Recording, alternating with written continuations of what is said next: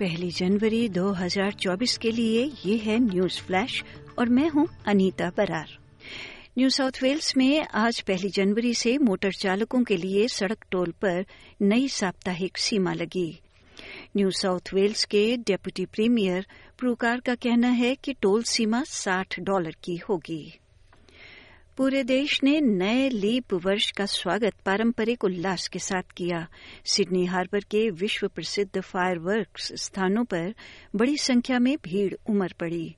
Victoria में नए साल की शुरुआत के लिए पार्टियाँ हुई और मेलबर्न के सीबीडी में फायरवर्क्स देखने के लिए आधी मिलियन से अधिक लोग इकट्ठा थे। राज्य भर में पुलिस भीड़ से खुश थी। असिस्टेंट कमिश्नर मिक ग्रेंजर का कहना है कि अधिकांश जनता के लिए ये बेहद सुरक्षित और आनंददायक शाम थी। क्वींसलैंड के पुलिस अधीक्षक एंड्रू पिलाटो का कहना है कि मौसम के कारण ब्रिस्बेन सनशाइन कोस्ट और गोल्ड कोस्ट में भीड़ उम्मीद से कम थी। राज्य के दक्षिण पूर्व में अधिक भारी बारिश के अनुमान के साथ क्वींसलैंड के गोल्ड कोस्ट पर दो निकासी केंद्र स्थापित किए गए हैं। पिछले 24 घंटों में गोल्ड कोस्ट में 300 मिलीमीटर बारिश हुई है और ब्यूरो का अनुमान है कि अगले एक दो दिन में और अधिक बारिश होगी। ऑस्ट्रेलियाई साइकिलिंग मलिसा डेनिस की मृत्यु से सदमे में है। उन्हें एक लोकप्रिय और प्रतिभाशाली प्रतियोगी के रूप में याद किया जा रहा है।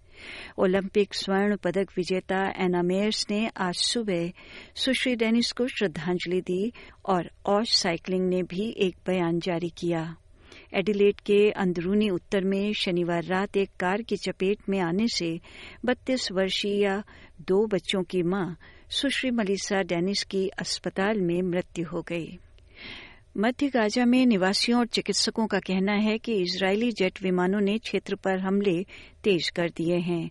इजरायली प्रधानमंत्री बेंजामिन नेतनाहू ने कहा कि इसे समाप्त होने में कई और महीने लगेंगे। श्री नेतन्याहू की टिप्पणियाँ उस अभियान में कोई कमी नहीं आने का संकेत देती हैं, जिसने हज़ारों लोगों को मार डाला है और गाजा के अधिकांश हिस्से को नष्ट किया है। मिस्र के साथ इनक्लेव की सीमा पर इजरायली नियंत्रण को बहाल करने की उनकी प्रतिज्ञा। अंततः दो राज्य समाधान यानी टू स्टेट सोल्यूशन पर नए सवाल उठाती है। यूक्रेन में राष्ट्रपति व्लादिमीर जेनेस्की की सरकार का कहना है कि वो रूस के साथ कैदियों की अदला बदली पर काम कर रही है, जो धीमी पड़ गई है। फरवरी 2022 से रूस के इन्वेजन के शुरुआती महीनों से दोनों पक्षों ने कई कैदियों की अदला बदली की, लेकिन 2023 में ये प्रक्रिया धीमी हो गई और अदला बदली पिछले साल अगस्त की शुरुआत में हुई थी। और एनडीटीवी से मिले समाचार के अनुसार भारत में भारतीय अंतरिक्ष अनुसंधान संगठन, यानी इसरो ने एक्सरे पॉलिरीमीटर उपग्रह श्रीहरिकोटा से प्रक्षेपण से 2024 की शुरुआत की है।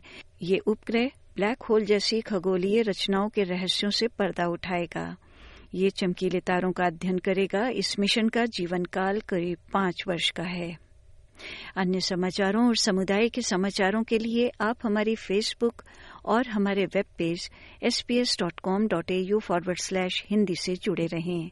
न्यूज़ फ्लैश समाप्त हुआ।